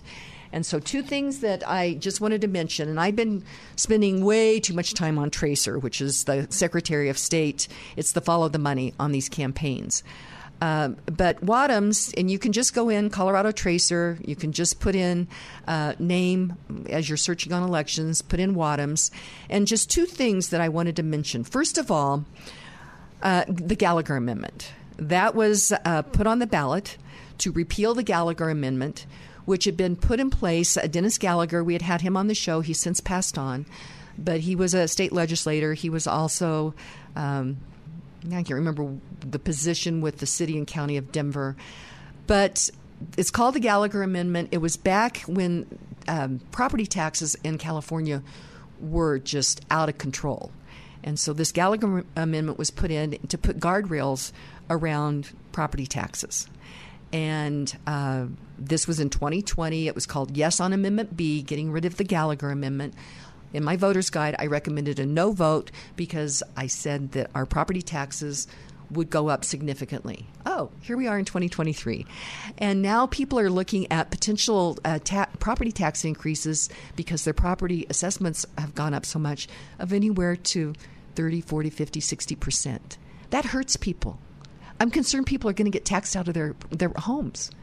And uh, so Uncle Dick Wadhams um, was out there stumping to get rid of the Gallagher Amendment, and uh, and the other the other big player is Josh Penry. He's the one that's really making big bucks on it, and uh, I've been looking at. Uh, he's got uh, four different companies. He, he was EIS, and now it's Seventy Six Group. Those are the kind of the political consulting. Then he has Ascent Media, which does media, and then he has Blitz Canvassing, which is a petition gathering company. So one of the Republican legislators that worked with him this last legislative session, put forward a bill that was killed. And I can't even believe, and Bob Gardner also had his name on it, a senator, uh, was a bill that would basically gut the caucus system and uh, people could only petition on, which that makes it a rich man's game. And uh, so these legislators have used him, and, and so he's making money on it. And it pains me to, to con- connect this dot, Allen. This is hard for me to do. But people have to understand our state has gotten here because we've had these Republican power brokers that have been not doing the right thing, and they've been doing it, doing these things instead for power and money. So Dick Wadhams received thirteen thousand five hundred dollars, and I think with Penry, what happens is is he gets the big bucks, and then he doles it out to the operatives. So it's really difficult to find who got the money on that, but I can tell you he's made millions on all these other things. But then um, that Prop 123, which basically was a um, kneecap on Tabor because it took $300 million out of the Tabor calculation for affordable housing, which that Prop 123 undercuts home ownership. Uh, and that was in 2022.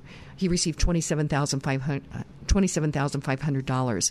So I feel he's been selling us out. And so for him to, to write this piece in uh, the um, that was published in the Gazette, uh, I think that we really need to to um, just, just understand that there are those on the Republican side, and I call them um, operatives, that they're milking the donors. The donors are these busy business people that they would really like to reclaim liberty in our state.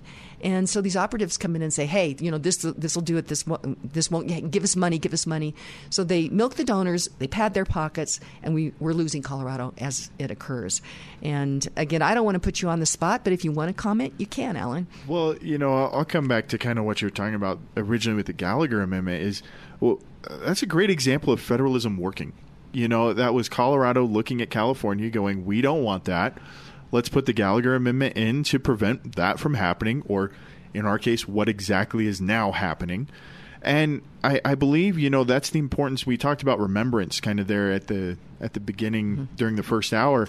That's the importance of remembrance too, is remembering history and remembering why something happened. And and we as Colorado voters, I think, forgot what the point and the purpose and the the prerequisite things that happened that made Gallagher want to put that amendment in. And and so since we forgot, since we forgot that we wanted to prevent what was happening in California at the time of the Gallagher Amendment, we voted it out. A lot of people got paid a lot of money. That, and you know, I will also say there's there's also some people that I think were genuinely fooled into thinking that this was a good idea. You know, there are some people that genuinely think, oh, Gallagher getting uh, repealed would be a good idea. Mm-hmm. I think they're seeing now that it's not.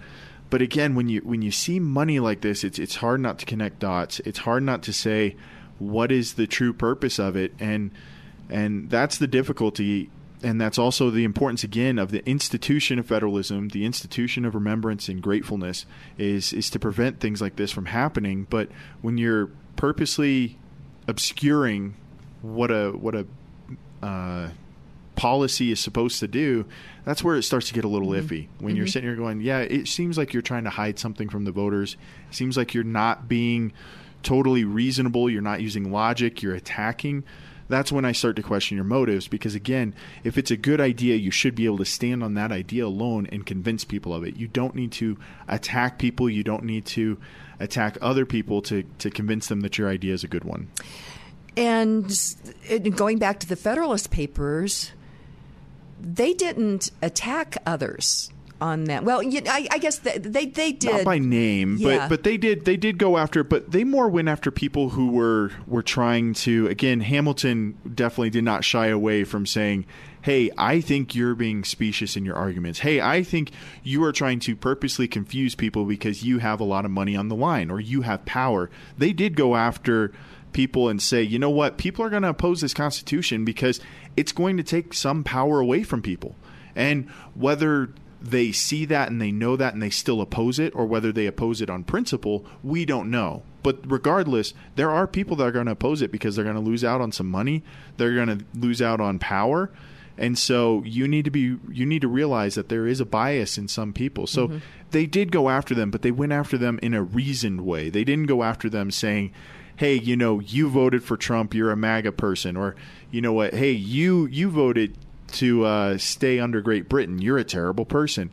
They didn't go after him that way. They went after him in a very reasoned, coordinated way that that somebody could reasonably follow and say, "Yeah, you know what, that logic does follow." Okay, great conversation. And we do want to hear from you. 303 477 5600. The text line is 720 605 0647. And uh, we had Erin from Johnny Stubbs uh, Heating Air Conditioning Services on in the first hour. They are a wonderful sponsor of the show. There are always opportunities in changing markets, and the metro real estate market is no exception. That is why you need to work with seasoned REMAX Alliance realtor Karen Levine when you buy your home, sell your home, consider the opportunities of a new build, or explore investment properties. Rising interest rates are spurring creativity, innovation, and opportunity in the real estate and mortgage markets. Kim Monson highly recommends award winning REMAX realtor Karen Levine. Call Karen Levine today at 303 877 7516 for answers to all your real estate questions.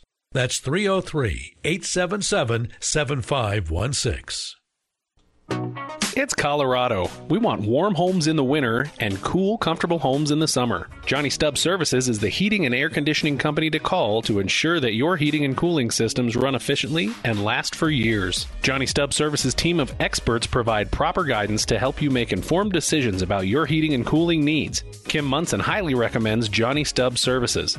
Schedule your air conditioning check before summer arrives at JohnnyStubbsServices.com and receive a great gift. That's JohnnyStubbsServices.com. All of Kim's sponsors are an inclusive partnership with Kim and are not affiliated with or in partnership with KLZ or Crawford Broadcasting. If you would like to support the work of the Kim Monson Show and grow your business, contact Kim at her website, kimmonson.com. That's Kim Monson, M O N S O N dot com. It is Friday. Welcome back to the Kim Monson Show. Be sure and check out our website. That is Kim Monson, dot com. Sign up for our weekly email newsletter. You can email me at kim at kimmonson.com as well. And Allen Studio, uh, Allen Studio Estate in the uh, Thomas. Allen Thomas Estate is uh, here in the studio. Uh, holdover from our number one. And we talked about your piece, How and Why the Federalist Papers Matter today. I am just intellectually your pieces are just so important and uh, they're all there you can actually go to my website and uh, do a search for thomas uh, for Allen Thomas, and uh, your pieces will come up. People people can get all those. We have Johnny in Denver is on the line. Johnny in Denver, what's on your radar? Well, I was just thinking about. Um, I'm, right now. I'm studying like how to get government, how to bid for government contracts. I'm wondering if these guys are, are dipping in there that way as well, and uh, because they know people, you know, maybe they can land more more government con- contracts, and they're they're like filling their pockets that way as well. Yeah, you know, I don't know that, Johnny. I haven't done the research on it. And to your point on government contracts, is eh, ideally we need to get government only in the business that they're supposed to be in. And so there's a whole bunch of government contracts out there, but to give those government contracts, they're funded with taxpayers' money, which is taken from other people. And so lower taxes would allow entrepreneurs to be hiring people like you uh, t- to do jobs. And so there's certain amount of things that should be government contracts, but I really think we need to get uh, taxes lower, Johnny. Um, so I don't know the answer to, to that, though. I haven't been able to do the research, but I tell you, if you go take a, a look at at Colorado Tracer, and it takes some work. I I even ended up having to call the Secretary of State because I had some questions. Anything else, Johnny? Yeah.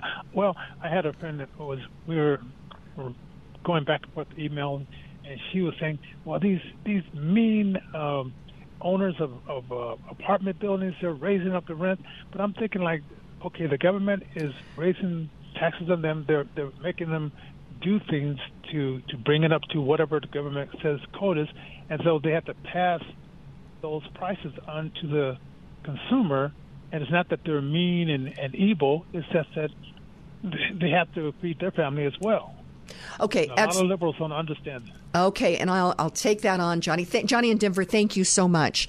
Now I do know a, a, lot about this affordable housing thing, and uh, when I was on city council, I, I and and each of these different apartment buildings are the deals are a little bit different, but this was like 2012 to 2016. This was Douglas County.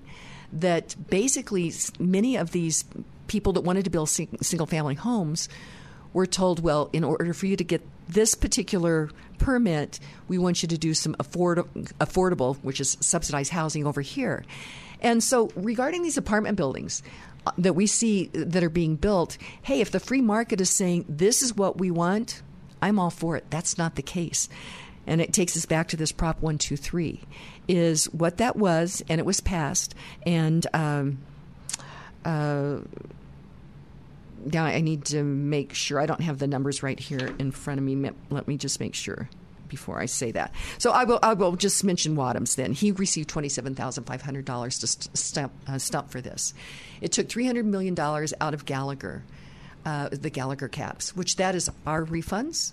And then they use that as a carrot to um, municipalities and counties to build more affordable housing, and it would be through these grants. And then it, in, in Prop 123, if these municipalities took that money, then they had to guarantee that they would increase the subsidized housing in their communities every year by, uh, I think it's 3%. Now it's all by memory. Uh, that's not a free market, Allen that is not a free market and that is a direct assault upon when when people say oh my gosh housing has gotten so unaffordable this is the reason why. And it makes me mad. So and it should. I mean, like like like Johnny was alluding to also, like, you know, this this increase in, in property taxes is absolutely going to get passed on to the renters. How could it not? You know, if if if you're paying more in property taxes and you're trying to earn a profit by by selling out apart renting out apartment buildings, you've absolutely got to pass it right. on. And when you have these regulations like you can only use an electric lawnmower and now all these landscaping companies have to charge you more to upkeep your whole property, that's going to get passed on to the renter too. So, you know, ideas have consequences and and taking our money and then saying that it's somebody else's fault because they want to charge you more is is entirely wrong. Uh, and you know, it's it's political demagoguery mm-hmm. at its finest in trying to convince people that they're doing something for you, but at the same time they're actually taking more money out of your wallet. Right, and and that this is the human nature component, and the founders understood this. Is people like the idea of getting something for free. Um, but people, we need to understand that if you get something for free, it's being taken from somebody else. And if they're willing to take it from somebody else, well, at some point in time, they're going to be knocking on your door, taking your stuff too. So, uh, again, and, and sometimes they're taking out of your own wallet, taking some fees off the top, and giving it back to you, and acting like they're a good person, right? And that's that's the problem and the issue with a lot of the taxes we have is you know, the poor and the rich among us are all paying taxes. We're all handing all this over. All of this is going to government and it's being handed back to us wrapped up in, in a bow and it's not that you know? Mm-hmm. it's you could have done way more with your money if you had never turned it over to the government in the first place. Absolutely. And i think that we all agree that there are some things that are the proper role of government mm-hmm. and we would want to tax ourselves to make that happen. But it's supposed to be very very very limited. Very guarded. And you know that was that was why the states were given a wide array of sovereignty over stuff like this. There there was supposed to be a little bit of a community saying you know what we think this is a good idea. But we were also supposed to look at other other states and say you know what Wyoming tried that idea it didn't work so we're not going to try it. You know we we looked at what California did. We put the Gallagher amendment in and it worked. It, it really worked. And now we're paying the consequences of oh wait, now it's not working for us. Maybe we need to put that back in. Right, and and I do understand the argument. What happened with. Uh, well, and with Tabor, basically Tabor, Colorado's Taxpayers Bill of Rights is really about good manners, and it it, it really had um, three three components. Hey, PBIs, if you want to raise our taxes, you just need to ask us. If you want to incur debt, you just have to ask us that we have to pay off government debt. Or if government collects so much revenue above population plus inflation, if they uh, uh, collect more than that, that's our money. They just have to ask us if they can keep it.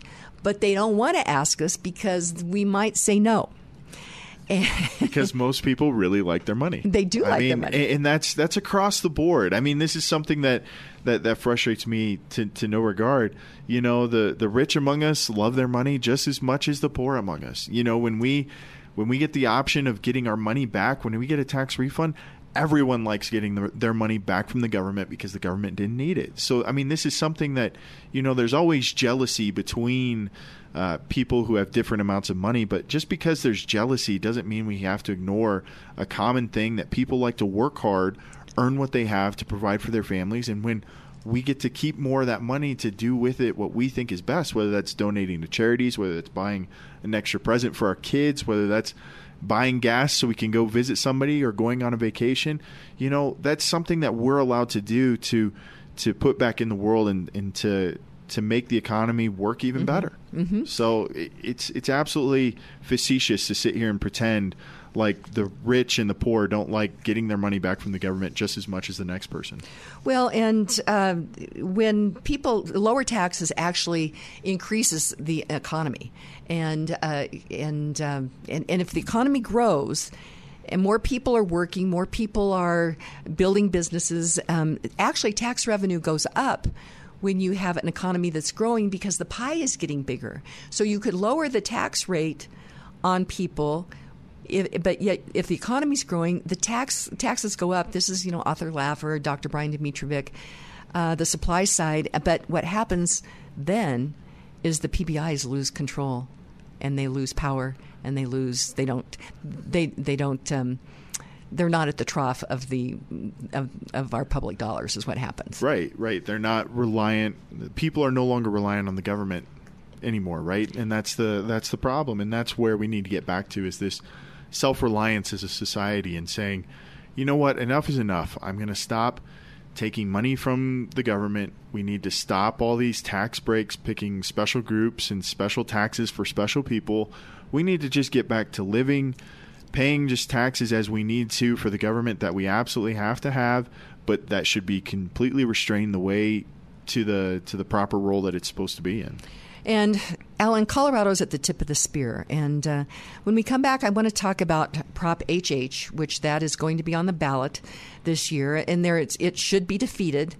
But I, I have to be somewhat cynical on on the fight on that. And uh, we're having these important conversations because of wonderful sponsors. And one of those, just thrilled to have, is a new sponsor, and that is Boson Law.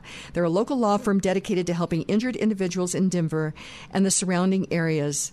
Uh, fight for the justice they deserve. Boson Law focuses on personalized representation tailored to your unique situation with one on one attention and counsel and consistent communication. Boson Law personal injury lawyers have extensive trial experience and have successfully represented clients against the interests of powerful corporations, manufacturers, insurance companies, and government agencies. Contact Boson Law at 303 999 9999. That's 303 999 9999 for a complimentary in person consultation.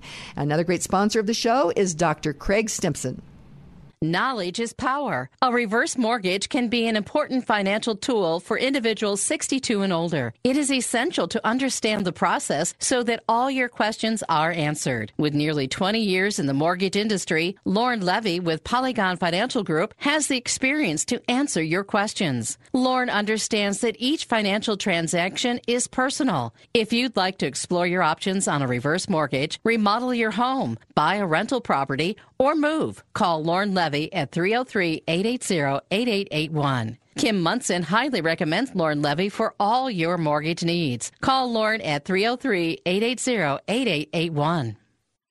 Pain can be exhausting and frustrating, and Kim was recently experiencing hip pain from life's wear and tear. Dr. Craig Stimson with Advantage Wellness Center was able to help.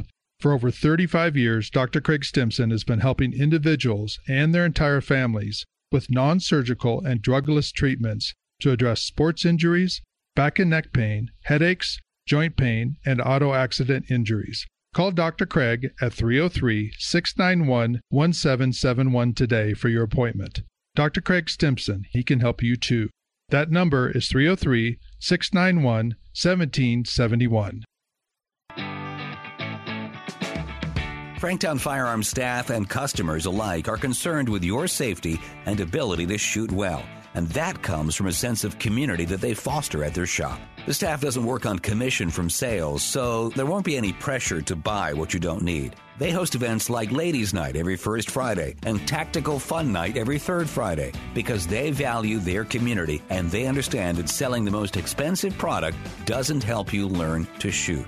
Your money goes further at Franktown because they'd rather you be self sufficient with what you already own and be proficient in using it. If you're looking for a range and shop that can take you to the next level in your self defense training, learn how to shoot in realistic scenarios from instructors who have been there, done that, then look no further than Franktown Firearms. Go to klzradio.com slash Franktown. Franktown Firearms, where friends are made.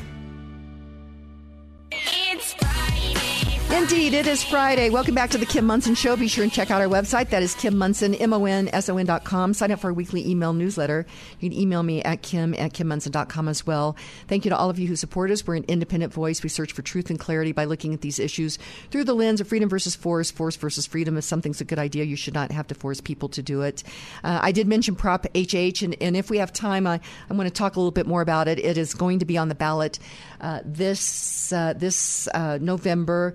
Was referred to the ballot by the legislature, and it basically would totally gut.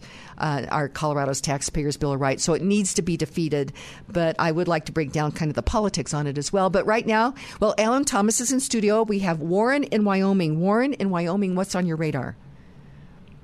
Well, good morning, Kim and Allen. It's uh, Wyatt, but uh, uh, hi. Uh, okay, Steve put Warren, but yes, Wyatt in Wyoming. Welcome to the show. Good morning, Kim. Um, I just uh, wanted to say that I'm very impressed with uh, Allen and his thought process. However, I'd like to challenge him. He just recently said they allow us to do it. I think we need to change our thought process. The government doesn't allow, it doesn't permit.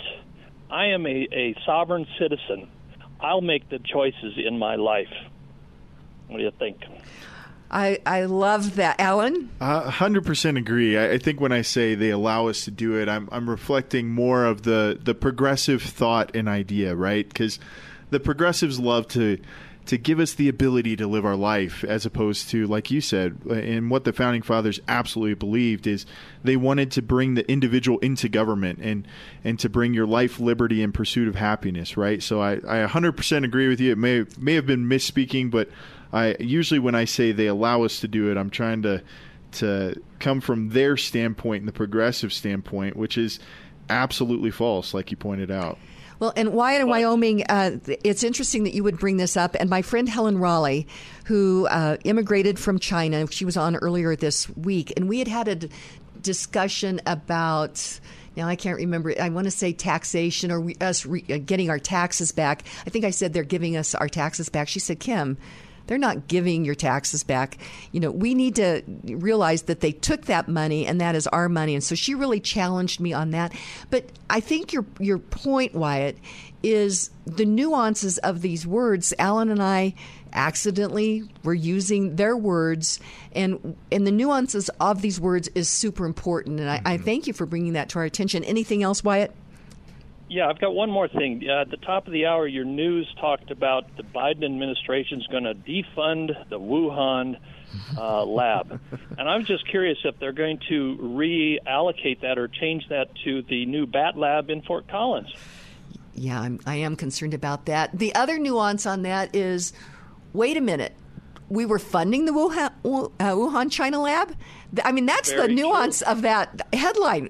I mean, I mean, people need to realize that, right? And why were we uh, subsidizing our uh, supposed enemies? Yeah. But also, more importantly, I mean, if you even mentioned the Wuhan lab three years ago, you were you were absolutely getting canceled on everything, right? You're you're a terrible you're, person. yeah, yeah you, you shouldn't be able to have Facebook, Instagram. Everyone around you should report you. You should probably just be locked up in jail. And now, three years later, we're finding out some truths about it. But they're they're allowing us now to talk about it. exactly. Well, well done, Wyatt in Wyoming. Well done. Um, before we get through the whole show, I do want to mention the USMC Memorial Foundation because we're seeing tyranny right now, but we need to honor those that stood against tyranny, beginning with uh, you know our founders and uh, the colonists. Uh, we, we, need to honor them and throughout our history. And uh, of course, the Marines, uh, Thomas Jefferson, the Marines were founded during the Thomas Jefferson presidency to go fight the pirates at the Barbary Coast. And uh, so we need to honor those that have been willing to give their lives or given their lives for us. And you can do that by contributing to the USMC Memorial Foundation. That is the USMC Memorial Foundation. Okay, I want to connect some dots for you. And you're probably going to think I'm pretty cynical, but since, you know, I've been looking through the money here. For example, the Coloradans for Affordable Housing Now, which that was. Um, that Prop 123, Josh Penry's Blitz Canvassing, the petition gathering firm. Uh, and this may not be all of it, but on uh, 614 2022, um, they were paid $100,000 for canvassing. And then on 616 2022, another 400000 And, uh, you know, so I've been following the money. And so, my gosh, if, if you had just, if you had a, a petition gathering firm and that you could get rid of the competition of a caucus system where the candidates could only get on via petition gosh, would, wouldn't that be good for you? It'd be good for business. yeah, it sure. would be good for business if you could eliminate the uh, competition. And so you go to this piece by Dick Wadhams and you just have to say why. But let's get to Prop HH. It should be defeated. It is something that is uh, would basically totally undercut our Colorado's Taxpayers Bill of Rights. At this particular point in time, there are only two issues that are going to be, to be on the ballot. And the other is a, a, a Tabor question, and that is, is the government wants to see if, if it's okay with you as if they've taken in more taxes on these nicotine products than they anticipated above the, the caps, and so they want to keep that money too. And I will recommend a no vote on both of those. But there is a, a big coalition that is uh, coming out. Uh, Colorado Union of Taxpayers right now has their name on it. Uh, regarding defeating Prop HH, but there's going to be big money. So these uh, these these operatives that make their living off of these elections, and uh, they make money whether or not the issue passes or fails. They just want to have the issue so that they can go out and raise money and run a campaign and get paid. And so the uh, Issues Committee, I checked on tra- Tracer, has uh, been created for Prop HH. And so it needs to be defeated, but it's sure going to be interesting to see who comes in on the money on this and who's getting paid. So, and you know, Kim, this kind of goes back to we have the government we deserve right now. You know, the fact that we even have to spend money trying to defeat this shows how much confidence we have in the everyday person to be able to reasonably look at these things and understand whether this is the proper purpose of government. I mean, where could all this money have gone otherwise? You know, in just our pockets, to, right back in to our us. pockets, it, or or it could be going out to do more good. I mean, instead of donating to try and defeat a bill, trying to take more money from us, we could be giving to charities. We could be giving to our own kids, to our own families. You know, it, it's just so frustrating that that you know between you and I, we have so much we don't have very much confidence in the everyday voter of Colorado to understand that this is a terrible, terrible idea that now we have to spend a lot of money trying to get this message out to say, hey guys, look and care about what your government's trying to do and how they're trying to take your money. I mean, it's it's a little absurd when you break it down to that level and it's also kind of sad that we're at this point with this gift that we've been given in this country that we have to convince everyday people about this to care about what goes on in their state. And that's why why we do the show. That's why these essays that you are writing are so important. That's why we need to have the conversation. More and more people and Jefferson and they realize this and people will put up with uh, and actually this quote that we, Luana sent in for the end of the show, people will put up with a lot. And and uh, for example, the founders the Declaration of Independence just didn't happen. There's all those usurpations in there. It was years. They're like, we don't like this, we don't like this, we don't like this. And most of them were governance questions. I mean, the the first it wasn't taxes. It's not like the number one was taxes. That's not till farther down. A lot of it was like, hey, you're you're getting these meetings too far away. We can't attend them. You're not allowing judges to do what they need to do. You're not passing laws that are right and proper. And and and yet we try and boil it down to oh, these rich guys were getting taxed, right? Yep. It's not, and that's why my friends, get your brains around these issues so that you can talk with your kids. In fact, uh, just recently, uh, and I know it's quickly, that the, th- the three fifths clause in the Constitution, I was talking with a young person, and that is where the founders came up with this great compromise that was regarding. Uh, um, slaves at the time, and uh, they were trying to figure out. Again, they were debating representation, the House of Representatives, and it would that would be voted on. Uh, the number of representatives would be based on population, and so those in the South said, "Oh, well, we want to count our slaves too," and the, those in the North, eh, because then they get more representatives, and, and, those in the North said, "Wait a minute, they're not free," and uh, so they came up with this: you can count the slave population, uh, and then use three fifths of that for representation. And now today, there are those that are trying to say that the founders said that um, that blacks were three fifths human. It's nonsense. So I, I I addressed this with this young person. He said, "No, I, I, think it's in the amendments." I said, "No, pretty sure it's in in the Constitution." Because you're right. He was never taught that, but yeah. they're using that to try to divide us.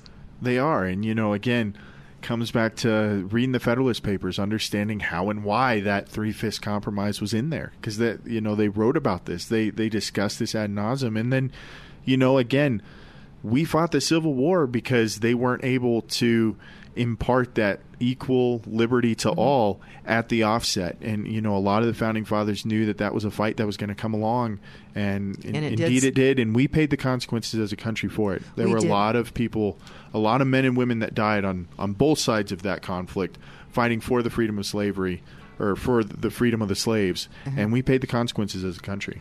But it was because we had this ideal that all men are created equal. And our quote for the end of the show it goes way too quickly, Allen, when you're in studio, is from Thomas Jefferson, a letter to, that he wrote to Richard Price, January is 1789. Thank you to Luana for this quote says, Whenever the people are well informed, they can be trusted with their own government. That whenever things get so far wrong as to attract their notice, they may be relied on to set them right. So, my friends, today be grateful, read great books, think good thoughts, listen to beautiful music, communicate and listen well, live honestly and authentically, strive for high ideals, and like Superman, stand for truth, justice, and the American way. My friends, you are not alone. God bless you, and God bless America.